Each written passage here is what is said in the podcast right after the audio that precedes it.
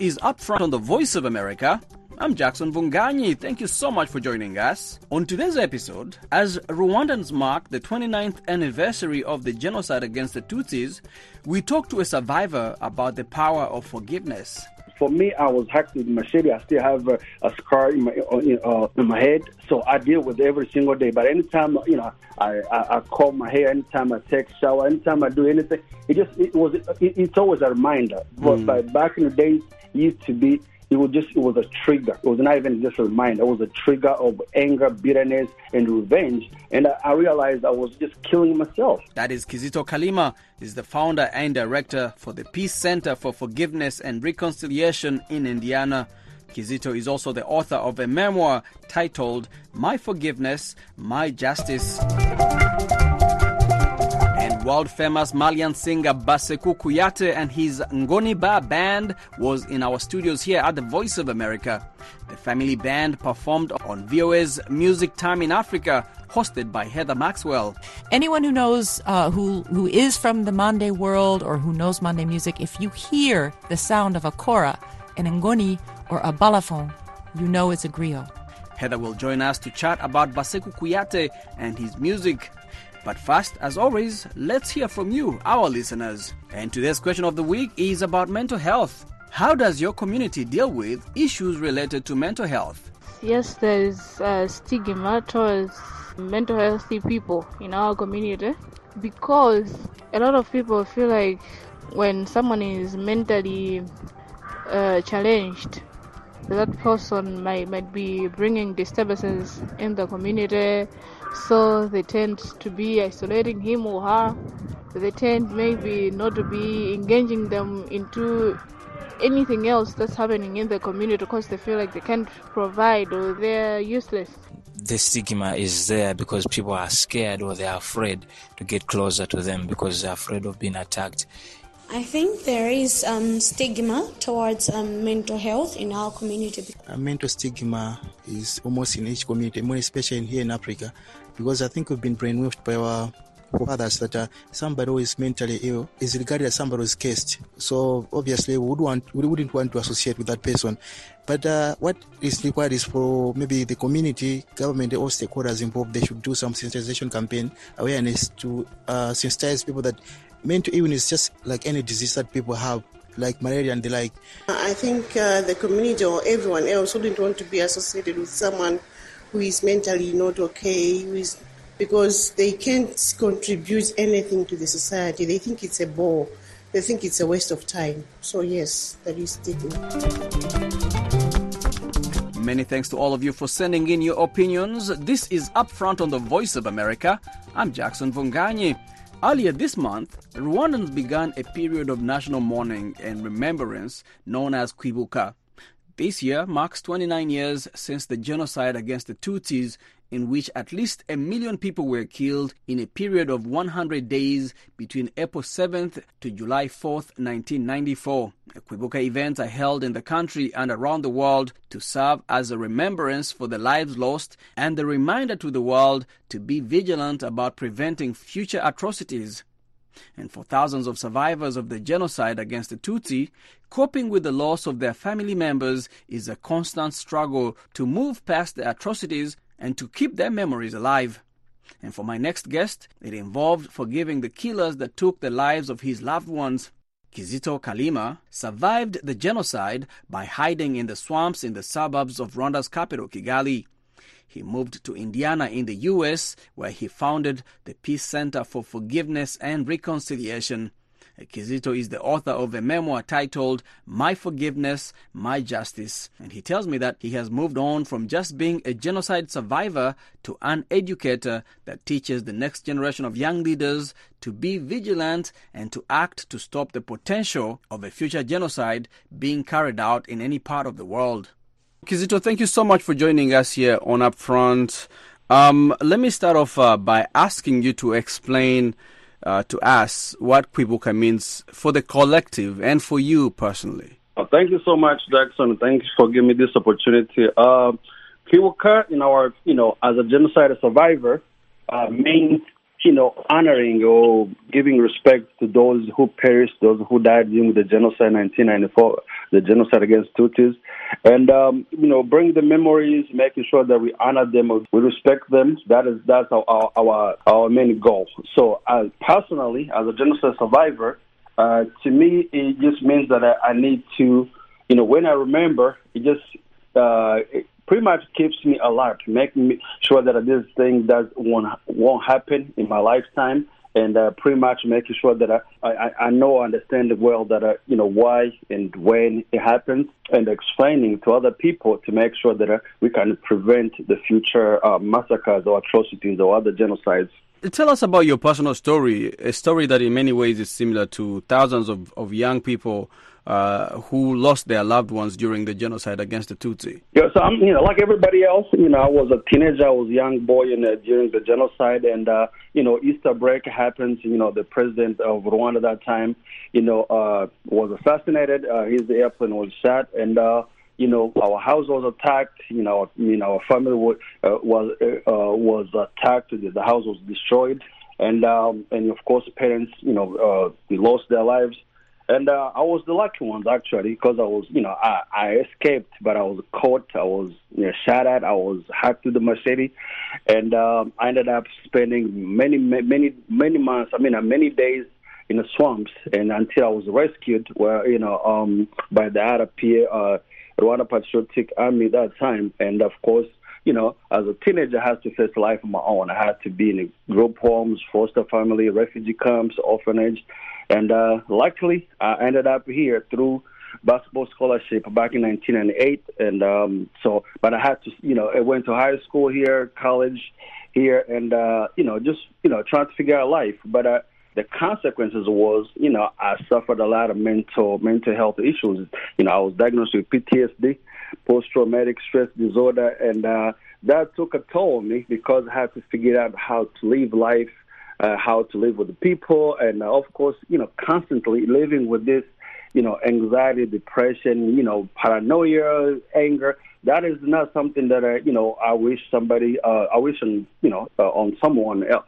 But uh, you know, that's a part of our uh, our story. As a genocide survivor, that's something that I live with, and that's some, and that's something most people live with. But uh, we try to manage. We try to manage, and you know, uh, and uh, work forward to make sure that uh, you know, uh, we can take care of our families, and of course, you can live at, at least decent life. Right. And uh, this is the 29th Kwibuka. Uh, does the pain of losing your loved ones get better with time? I would say, you know, it doesn't, it doesn't get better, but it's manageable. It's mm. easy to manage now. You know, I would say you can manage you know, uh, it, it, it, it's not at the same level as, as, it was, you know, 10 years ago or, you know, even, you know, 15 years ago. But right now, I can remember my mom being taken away from me. And, uh, you know, it hurts. It's painful. But at the same time, I can say, I can just figure out how to deal with that pain. But, uh, you know, I, if I say 15 years ago, I could not even mention how my mom was taken, killed in a dumped mass grave. It was, I could not even mention it. So, but uh, as time goes by, you know, things get, you know, as I, as you say, you mentioned, it gets a little bit better. It's it's more manageable, I would say. Right, and you you talk a lot about forgiveness. Uh, this is a concept that you explore in your book. Well, why is it mm. important for you to forgive the people that took your loved ones? So, I mean, first of all, forgiveness. It took me a while to get to the point where I can let it go. So, forgiveness to me, it's a way of accepting what happened to me, and of course, uh, making sure that I, I don't let people control my emotions because, you know, forgiveness is for me first before anybody else because I could not figure it out. How am I going to deal with the people who killed my family, who almost killed me, who, you know, who abused my entire, uh, you know, uh, you know, uh, clan or, you know, ethnic.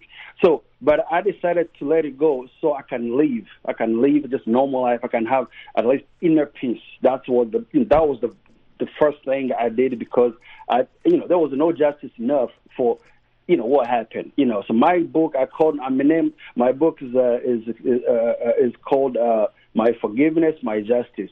I was looking for justice, you know, and uh, I'm a criminal justice major. I worked in criminal justice for many years, but I could not find a justice enough for what happened to me. So mm. I decided to let it go so I can live normal life. Mm-hmm. It doesn't mean I forget what happened. It doesn't mean I should be friends. I should be close to these people who did what they did to us. But I, most uh, the most important thing that I can live you know, worry free. I don't have to think about them every single day because Right. we, we live with uh, physical scars. For me, I was hacked with machete. I still have a, a scar in my in, uh, in my head, so I deal with it every single day. But anytime you know, I, I, I comb my hair, anytime I take a shower, anytime I do anything, it just it was it, it's always a reminder. But, but back in the days, it used to be it was just it was a trigger. It was not even just a reminder. It was a trigger of anger, bitterness, and revenge. And I, I realized I was just killing myself. So I decided to let it go so I can, you know, at least have inner peace and just live just live a normal life if I hmm. could. And and how do you keep the memories alive? Aside from Kwibuka, I know it is almost 30 years since the genocide against the Tutsi. We have these events each year. Uh, but for you, as a person who went through this, um, who has the physical scars each day, how do you keep these memories alive without them disrupting your life? And are you worried, as a global community, that future generations uh, might not be able to understand fully the gravity of what happened in Rwanda in 1994? Yeah. So uh, personally, the way I deal with it, actually, I just that's what I do for a living. I, I since since 2015, I've opened up a center. It's called the Peace Center for Forgiveness and, Reconciliation. It's based in Indianapolis, Indiana, and uh, it's you know we open like a, a, a regular ba- basis Monday to Friday, actually Monday to Saturday sometimes, and uh, we teach the cause and consequence of a genocide. We have a miniature, I'll say, a, a small museum. Uh, you know, we explain the whole world, and I do a lot of public speaking. I wrote books, of course. I, I wrote two books. You know, my forgiveness, my justice. Another one called uh, uh, Intervention Divine. So all those, that's how I keep the memory alive, and that's how, to me, has not become you know, it's not it's just it's not just a genocide just happened to me. It has become uh, something that I need to share with the with the world. So I teach about the genocide, the cause and consequence of a genocide, and I don't need. To, uh, there's no research I, I need to look because I'm the I'm the research. I was there. I know exactly what happened, and of course I have a family who went through what I went through. So I'm the resource of what happened. So I do this on every single day. I do, you know, like, you know, we mentioned yesterday I was the the, the one the one uh, the one, uh, one middle uh, uh, high school here in Indianapolis. I travel all over the world, sharing my story, telling what happened to us, and of course.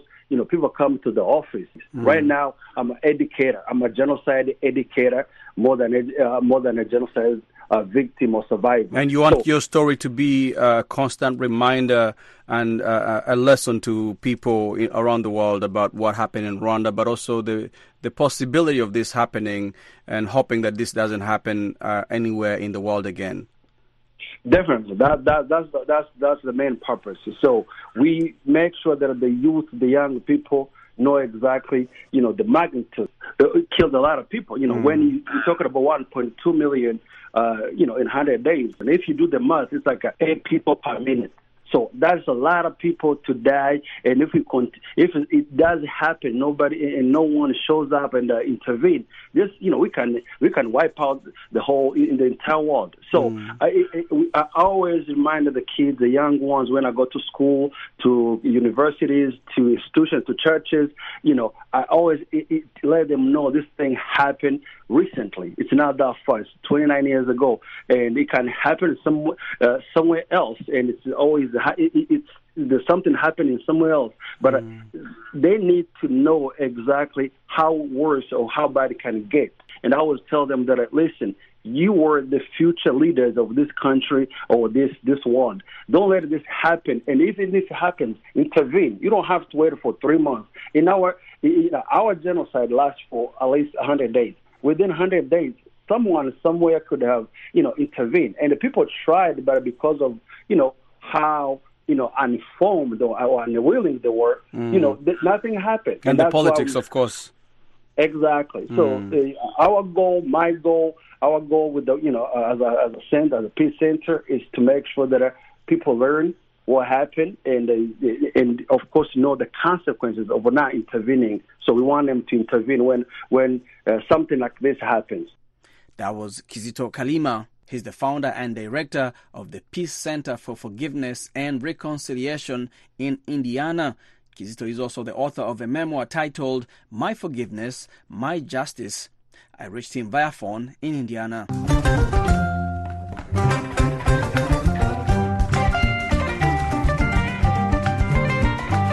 Is Upfront on the Voice of America. I'm Jackson Mvunganyi. Now, it has been said that Malian music maestro Bassekou Kouyate can bend musical notes like light rays.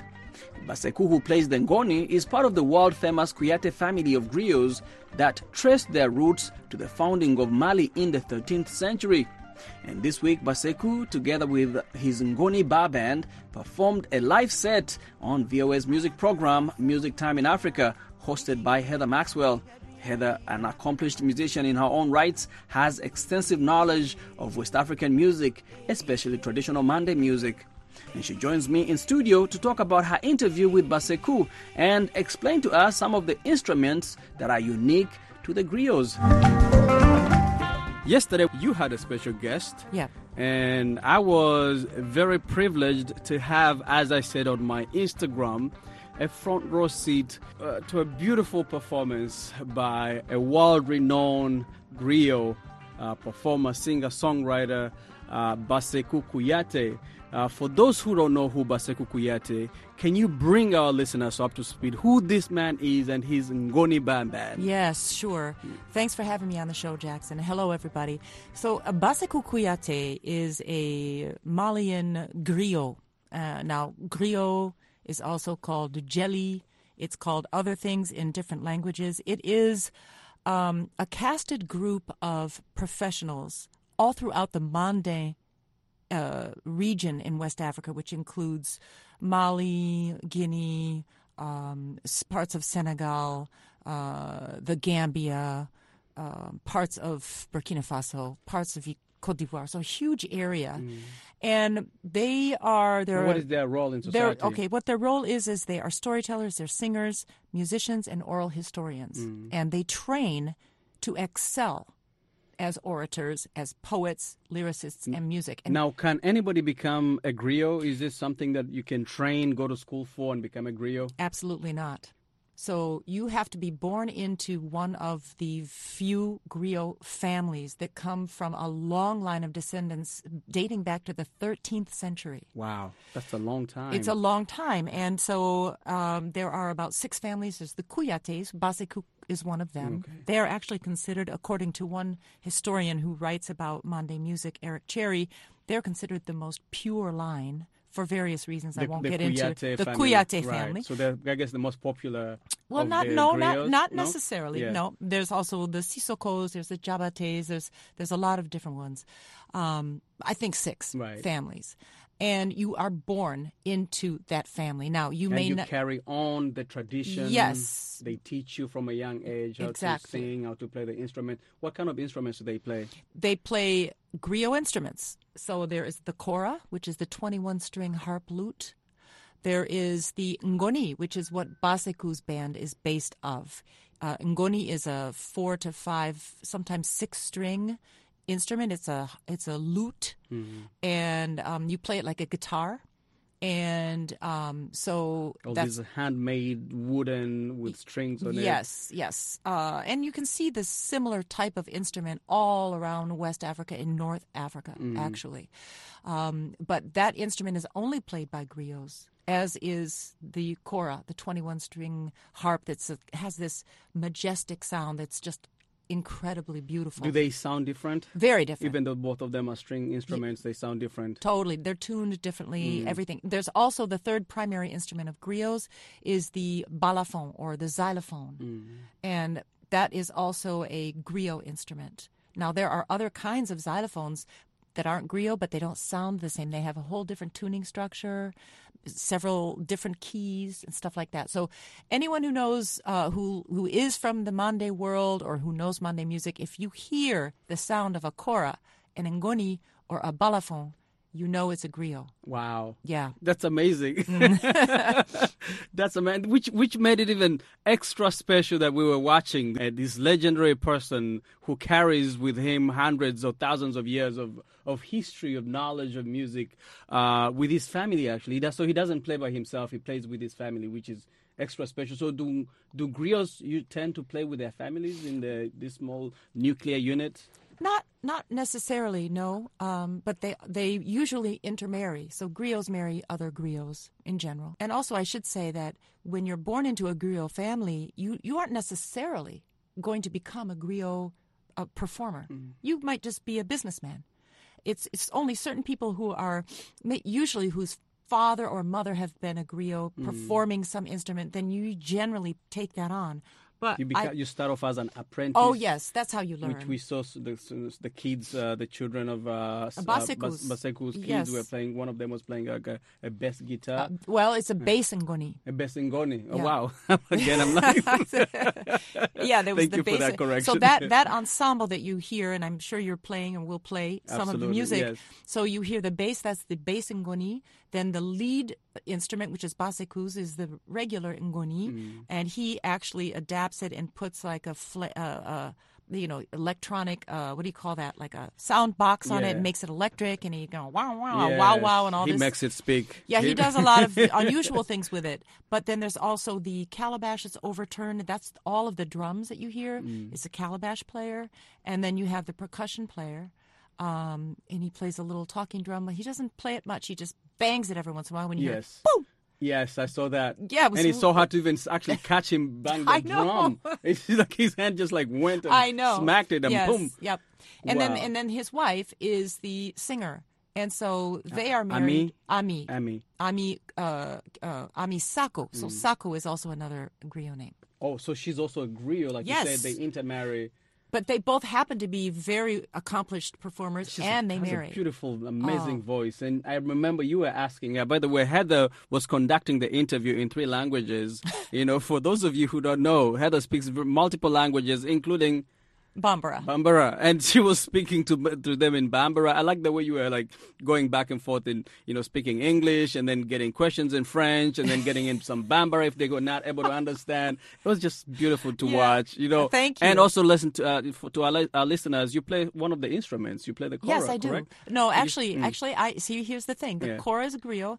I don't play a griot instrument. I play an instrument called the kamalingoni, Kamalingoni. which is not a griot instrument, and it doesn't sound like the even Mm. though it looks like it because it's a big gourd with a neck and uh, you know a bridge with uh, chords that looks like a harp. Right. But it only plays five notes, and it's a different repertoire, and it's not related to the same repertoire. Listen, I would encourage our listeners to check out Heather online at uh, MTIA African Music. Uh, I'm talking about your your Instagram because I want them to see the you in action. Thank some of this you. stuff. Okay, so Instagram on your is- list, I think your Facebook page is Music Time in Africa.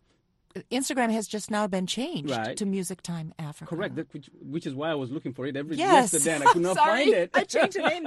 And also YouTube. I do a lot of the video Okay. on on YouTube, which is also and then Music so Time you, Africa. you- you'll be able to see uh, Heather play the kamalangoni, Yes. which is a beautiful instrument, also beautiful sound. Mm-hmm. But uh, Heather, again, you know, you were just you know uh, uh, just watching you interact with these these people. Um, how did you learn Bambara? Just to give our listeners your background in music and and the region. This is not something that you just came into. Like you actually studied this stuff. Yes, that's right. So um, I lived in Mali first as a Peace Corps volunteer, and I lived in a village where they did not speak English at all, and not really that much French. And I I love languages anyway, so I dug into it and learned how to speak Bambara um, through some formal instruction. There were, there are some books, and then also I actually learned how to sing and play instruments, and s- learning folk songs helped a lot um, with that. But then I went on to continue doing a master's degree and a PhD on African music, but specifically on music from Mali. So Mm. those experiences brought me back for a year of research here and there. So over the years, I've been to And Mali. then you took over one of the biggest franchises here, oldest music franchises on the Voice of America, Music Time in Africa, which has been on air for over 60 years now. Mm-hmm. And you are the host of it. Uh, so let's go back to the to yesterday Yeah. with uh, Bassekou Kouyate. Um, what did he say he's up to? I mean, I have not seen a project from Bassekou Kouyate since, like, I guess 2019. Mm-hmm. Was that 2019? Yes, that was when he released the last album. Last album. Yeah. What has he been up to? What is he working on? Well, we found out yesterday he has been doing two major things. One is he has started his own music festival, an annual music Oh, festival wow. in Mali. and it's been going on two years. In fact, Jackson, in two weeks from now, they're going to finish this tour up quickly, go back, host and do the festival for the third year, and then they have to come back to the U.S. to finish the tour. Wow. So that's a That's big. a busy that's the a busy year for lot. him. So that, and then as well, he is founding a music school. I meant to pass on the knowledge. Yes, in his hometown. He lives in the capital city, but he's going back to his hometown, which is And a funding small, a music school and funding there. music school right there. uh, just keeping on the legacy of the Kouyates and, and keeping keeping that alive. Um, did he say he's working on any new any new music? He didn't say, although I must say that I wrote a song a few years back and asked him to play Kamalingo, uh, the, the Ngoni Ngoni, on it, which he did. And the song is beautiful. It's on Spotify. You can listen to it. It's called Mango Tree by Heather Maxwell. He plays the, you can hear the Ngoni, but we never made a good music video for it. I made one, wasn't that good, and so I didn't publish it. He's here now. What we're talking about that. So that is going to be. It's not going to be new music, but we are going to do a music video. I'm not sure when, but within the Ladies and year. gentlemen, we just learned something new right here on Upfront. Breaking news, people. Heather, thank you so much. So, how would people listen to this and find uh, the show and the interview with Bassekou Kouyate? Yes, uh, it will be shortly on my YouTube channel. The full interview and the full. I think it was probably they performed three songs, so it's probably about 20 minute long performance um, on YouTube. Music Time in Africa. And when you're on there, make sure you subscribe to and say hello. Absolutely. Uh, also, we'll be putting segments, song by song, up on various social media platforms, as well as the VOA Africa website. And remember to, to follow and subscribe to all those social media platforms. Music Time in Africa, that is on Instagram, uh, on you on Facebook, where you're over a million strong followers on there, and on YouTube, where you can find videos and previous episodes. Heather does these interviews, exclusive interviews with amazing artists from around the world that you probably wouldn't find anywhere else. And we are so lucky to have her here in the studio. Heather, thank you so much for joining us today. My pleasure. Thank you, Jackson. That was Heather Maxwell. She is the host of VOA's music program, Music Time in Africa.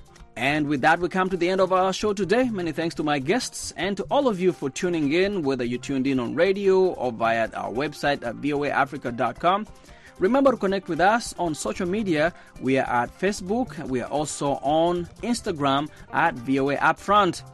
Until next time, I'm Jackson Mvunganyi, wishing you a great week ahead, Africa.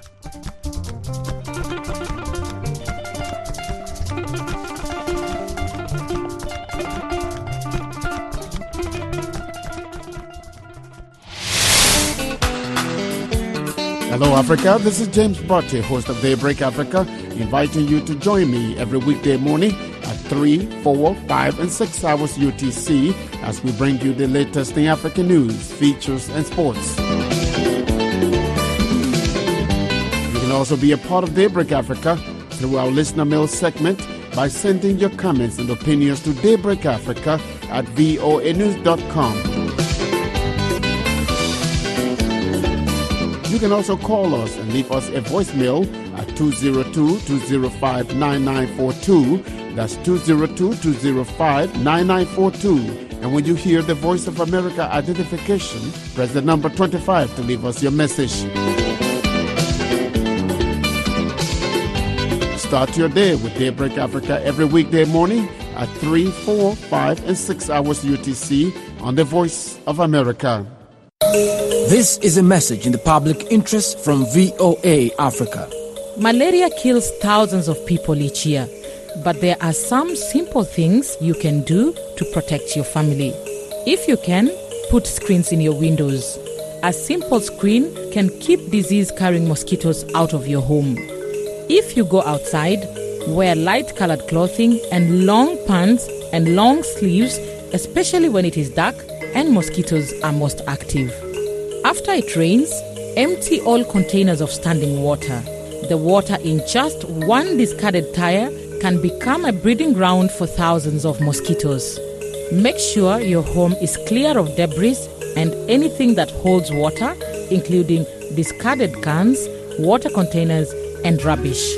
Empty containers that livestock drink from regularly so that mosquitoes cannot breed there.